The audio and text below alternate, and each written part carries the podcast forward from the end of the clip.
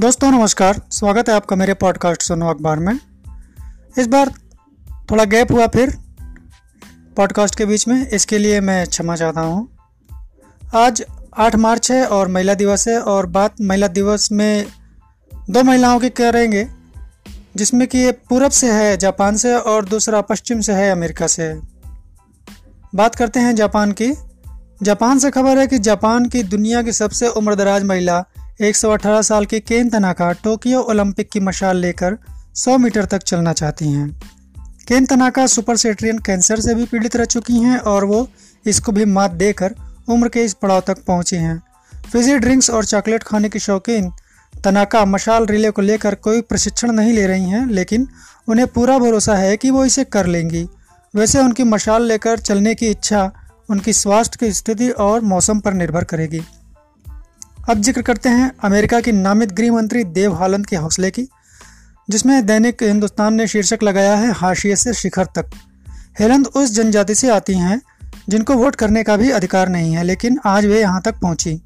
America देश की सबसे बड़ी पंचायत कांग्रेस में पहुँचने वाली इस जनजाति समुदाय की पहली महिला के सम्मान में पूरा सदन खड़ा हो गया था। देव हालैंड लगुना पबिलो जनजाति की सदस्य हैं। माँ मैरी टोया अमेरिकी नौसेना से जुड़ी थी।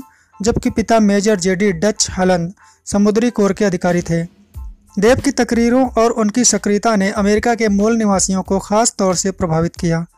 उन्नीस सौ चौरानवे में में अंग्रेज़ी भाषा में बीए की डिग्री हासिल करने के दौरान एक बेटी को उन्होंने जन्म दिया और महज चंद दिनों पहले ही डिग्री हाथ में आई थी।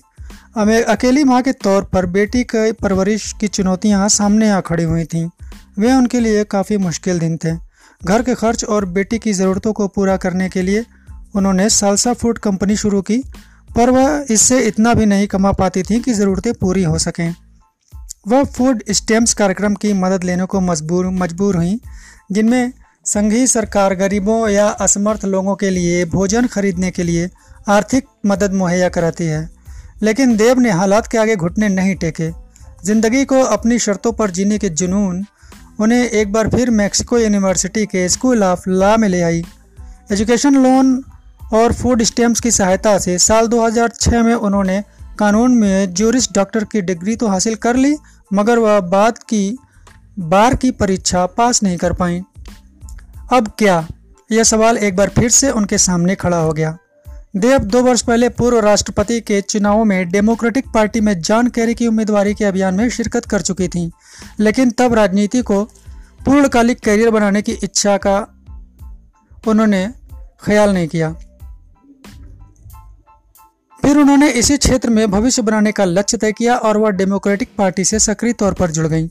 देव, बराक ओबामा की प्रचार टीम में पूर्ण रूप से जुड़ गई। उन्होंने मेक्सिको में दर्जनों प्रचार अभियानों में नेतृत्व किया। 2014 में देव ने न्यू मैक्सिको के गवर्नर पद के लिए पार्टी की उम्मीदवारी पाने का प्रयास किया, लेकिन वह इसमें नाकाम रही। हालाँकि उन्हें खासा समर्थन मिला था। देव 2015 में दो वर्षों के कार्यकाल के लिए डेमोक्रेटिक पार्टी की मुखिया चुन ली गई। डेमोक्रेटिक पार्टी ने उनके कार्यकाल में मैक्सिको की प्रतिनिधि सभा में फिर से दबदबा कायम किया और इसका श्रेय हेलन को मिला।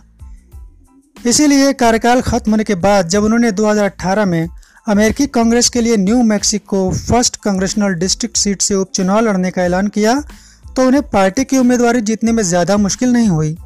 इस उपचुनाव में उन्होंने रिपब्लिकन उम्मीदवार से उनसठ प्रतिशत से अधिक वोटों के साथ जीत दर्ज की।